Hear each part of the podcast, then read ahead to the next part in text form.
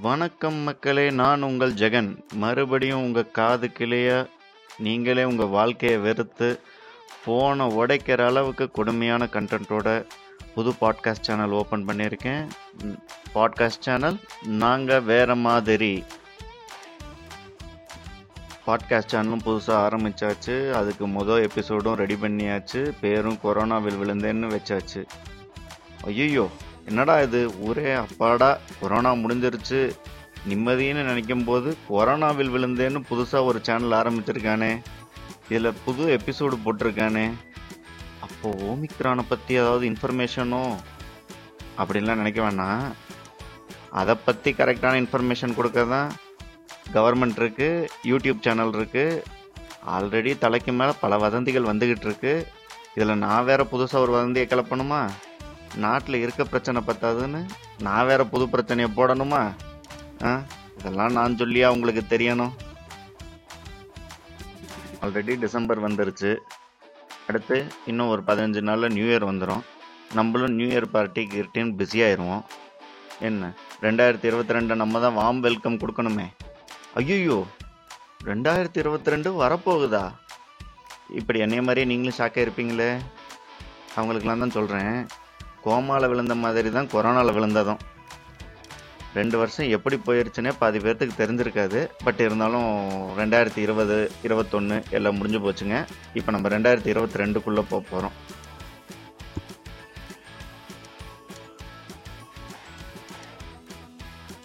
ரெண்டாயிரத்தி இருபது மார்ச்சில் அப்படியே நின்றுக்கிட்டு இருந்தவங்களாம் அப்படியே கொஞ்சமாக பொடி நடையாக நடந்து கொஞ்சம் முன்னாடி வந்துடுங்க ஏன்னா ரெண்டாயிரத்தி இருபத்தி ரெண்டு நீங்களும் மேட்ச் பண்ணணும் இல்லையா? கொரோனா வந்ததுக்கப்புறம் எல்லாத்துக்கும் ஃபெமிலியரான டேர்ம் எதுனா டபிள்யூஎஃப்ஹெச் ஒர்க் ஃப்ரம் ஹோம் அப்படின்னு சொல்லிக்கிறோம். இதில் கல்யாணம் பண்ணி வீட்டில் இருந்து ஒர்க் ஃப்ரம் ஹோம் பண்ணவங்கெல்லாம் ஆஃபீஸுக்கு டெலிவரி பண்ணாங்களோ இல்லையோ வீட்டில் டெலிவரி கரெக்டாக பண்ணியிருப்பாங்க இந்த எக்ஸ்பீரியன்ஸ் உங்களுக்கு இருக்கோ இல்லையோ அட்லீஸ்ட் உங்கள் ஆஃபீஸில் இருக்க உங்கள் கொலீக்ஸ் கிட்ட இருந்திருக்கலாம். முன்னாடிலாம் என்ன பண்ணுவோம்? ஒர்க் ப்ரெஷர்னு ஆஃபீஸில் வெட்டி முறிச்சிட்டு வீட்டுக்கு வருவோம். இப்போ வீட்லேயே உட்காந்தா வெண்டைக்காய் சுண்டைக்காய்லாம் வெட்ட தான் சொல்லுவாங்க. எத்தனை பேர் வெட்டினீங்கன்னு தெரியல. வெளியே சொல்லாமல் எத்தனை பேர் இருக்கீங்கன்னு தெரியல. பரவாயில்ல மக்களே எல்லாமே கடந்து போகும். இப்படியே போனால் நம்ம பொழப்பு நாசமாக தான் போகும். அவ்வளோதான் வாழ்க்கை. Life is very simple you know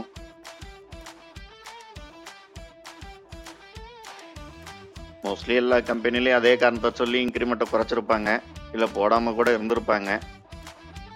ஆனால் எது ஏறிச்சோ இல்லையோ பாக்கெட்டில் பணம் இருக்கோ இல்லையோ பெட்ரோல் விலையும் ஏறிடுச்சு தங்க விலையும் ஏறிடுச்சு இதுக்கப்புறம் கல்யாணம் பண்ணாதவங்களாம் என்ன பண்ணணும்? இந்தியாவில் பொண்ணு தேடுறதை விட்டுருங்க.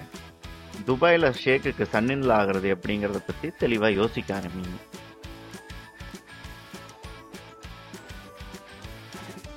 ஏதோ முகமூடி கொள்ளக்காரங்க மாதிரி ரெண்டு வருஷத்தை போக்கியாச்சு. இப்போத்தான் அப்பாடா கழட்டி கொஞ்சம் நிம்மதியாக இருக்கலாம்னு நினச்சா ஓமிக்கிறான்னு சொல்லிட்டாங்க. மாஸ்க் போடுறதே ஒரு கொடுமை. அதுலேயும் வந்து அடிக்கிற வெயிலில் போய் ரோட்டில் வேத்து விறுவிறுக்க மாஸ்கோடு போகிறது அதை விட கொடுமை. ஏன் கொடுமை? அதை விட இன்னும் பெரிய கொடுமை. ஏன்னா என்ன மாதிரி கண்ணாடி போட்டிருக்கவங்களுக்கு தான் அந்த கஷ்டம் தெரியும். மூச்சு விட்டால் கண்ணாடி ஃபுல்லாக வெள்ளையாக வந்து நிற்கும் கண்ணு தெரியலன்னு தான் கண்ணாடியே போட்டிருக்கோம். கண்ணாடியை போட்டும் கண்ணு தெரியாமல் வாழ்ந்துக்கிட்டு இருக்கோம் இந்த மாஸ்க்குனால. சரி இன்னும் ஒரு மாதத்தில் மாஸ்க்கு கழட்டிடலாம் ரெண்டு மாதத்தில் மாஸ்க்கை கழட்டிடலாம் இன்னும் ஒரு ஆறு மாதத்தில் இந்த கொரோனா ஊற விட்டு போயிருன்னு பார்த்தா வருஷத்துக்கு ஒரு வாட்டி சொந்தக்காரங்க வெளிநாட்டிலேருந்து வர மாதிரி வருஷம் ஒரு வேரியண்ட்டை இம்போர்ட் பண்ணிக்கிட்டு இருக்கோம். இந்த கொடுமை ஒரு பக்கம்னா காலம் ஃபுல்லாக ஆஃபீஸுக்கே போய்கிட்டு இருந்தோம் நம்ம. ஆஃபீஸ்லேருந்து எப்படா விடுதலை தருவாங்கன்னு நினச்சிக்கிட்டு இருந்தோம். இப்போ ரெண்டு வருஷம் ஒர்க் ஃப்ரம் ஆஃபீஸ்னு வீட்டில் உட்கார வச்சதுக்கப்புறம் தான் புரியுது. சாமி ஆஃபீஸை எப்பையா திறப்பீங்க? நான் வீட்டில் ஆயுள் கைதியாக வாழ்றத விட ஆஃபீஸில் வந்து விசாரணை கைதியாகவே வாழ்ந்துட்டு போகிறேங்கிற நிலைமைக்கு வந்தாச்சு நம்ம நிலைமை. சிம்பிளான வார்த்தையில் சொல்லணுன்னா ரெண்டாயிரத்தி இருபது மார்ச்சுக்கு அப்புறம் எல்லாத்தோட நிலைமை எப்படின்னா low incoming more outgoing OC sim நெட்ஒர்க்காரன் கொடுத்த மாதிரி தான் நம்ம நிலமை. இந்த கொடுமை பத்தாதுன்னு மற்ற கொடுமையெல்லாம் சொல்ல ஆரம்பிச்சேன்னா சொல்லி முடிக்க நாள் பத்தாது. ஏன்னா பொண்ணு பார்க்க ஸ்டார்ட் பண்ணேன் லாக்டவுன் போட்டீங்க. சரி ஒரு ஆறு மாதம் வெயிட் பண்ணி மறுபடியும் பொண்ணு பார்க்க ஸ்டார்ட் பண்ணலாம்னு நினச்சா மறுபடியும் டூ டாட் ஓ லாக்டவுன் வேற போட்டீங்க. நாட்டில் நாட்டுல நைன்டிஸ் கிட்ஸுக்கு பொண்ணு கிடைக்கிறதே கஷ்டமா? அதில் நீங்கள் முப்பது வருஷத்துக்கு முன்னாடி கள்ளிப்பாலை ஊற்றியே பாதி பொண்ணுங்களை காலி பண்ணிட்டீங்க. மிச்சம் இருக்கிறதுல யாரையாவது பிக்கப் பண்ணலாம்னு நினச்சா வயசுக்கு வந்த பொண்ணை உள்ளே உட்கார வைக்கிற மாதிரி மொத்தமாக ஊரையே வீட்டில் உட்கார வச்சுட்டீங்க. நியாயமாக பார்த்தா நைன்டிஸ் கிட்ஸுக்கும் கவர்மெண்ட் நிவாரணம் அறிவிச்சு பெட்டரா ஏதாவது பொண்ணு பார்த்து கல்யாணம் பண்ணி வச்சாலே நல்லா தான் இருக்கும். கொரோனா வந்ததுக்கப்புறம் எனக்கு தெரிஞ்ச வரைக்கும் ரெண்டு விஷயம் நல்லா அதிகமாயிருக்கு. ஆஃபீஸ் ஒர்க்கிங் ஹவர்ஸ் ரொம்ப அதிகமாயிருக்கு. நம்ம பிரதம மந்திரியோட டிவி இன்டர்வியூ அதை விட அதிகமாயிருக்கு. சும்மா இருந்தோமா நம்ம? ஒரே ஊரே கலாச்சமே சைனாவை.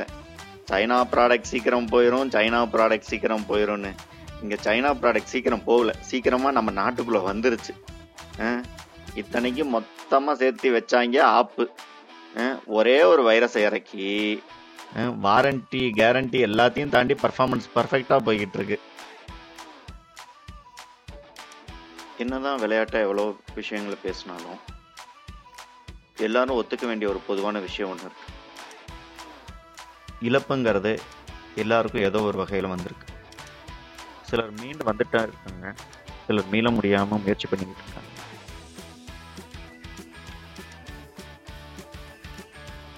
இதெல்லாம் ஒரு பக்கம் இருக்க. நம்ம நாட்டு குடிமக்கள் இருக்காங்களே. என்ன பண்ணாங்க?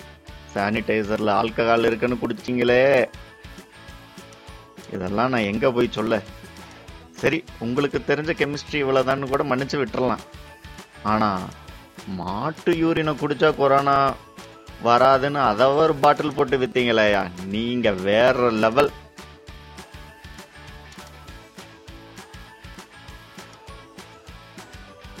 கீழே வந்தா தண்ணி ஆவியா போகுதுன்னு தெர்மாக்கோலை போட்டு மூடுறீங்க.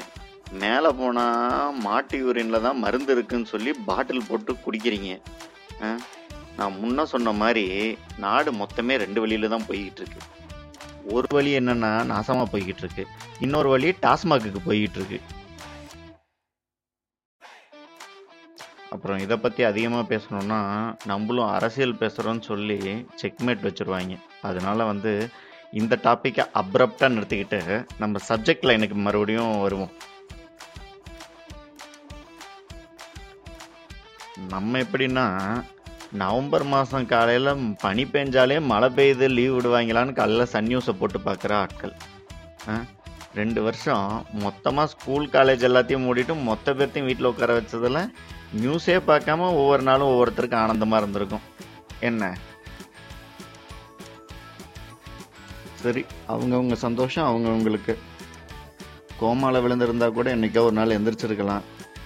கொரோனாவில் விழுந்துட்டோம். தட்டு தடுமாறியாச்சும் நம்ம எந்திரிச்சு தான் ஆகணும். என்னதான் நம்ம வந்து எவ்வளோ விஷயங்களை நகைச்சுவையாக பேசினாலும் எல்லாம் ஒன்றிணைந்து இதுக்கு போராடினா தான் இதுக்கான விடிவு சீக்கிரமாக பிறக்கும். இவ்வளோ நேரம் நான் போட்ட முக்கிய பொறுமையாக கேட்டதுக்கு ஆ தேங்க்ஸு ஆ தேங்க்ஸு ஆ தேங்க்ஸு ஸோ அடுத்த பிளேடு போடுற டாப்பிக்கோட நான் என்னோட ஸ்கிரிப்டை ரெடி பண்ணிவிட்டு அடுத்த எபிசோடு உங்களுக்கு போஸ்ட் பண்ணிட்டு இன்டிமேட் பண்ணுறேன் அது வரைக்கும் நான் உங்கள் ஜெகன்.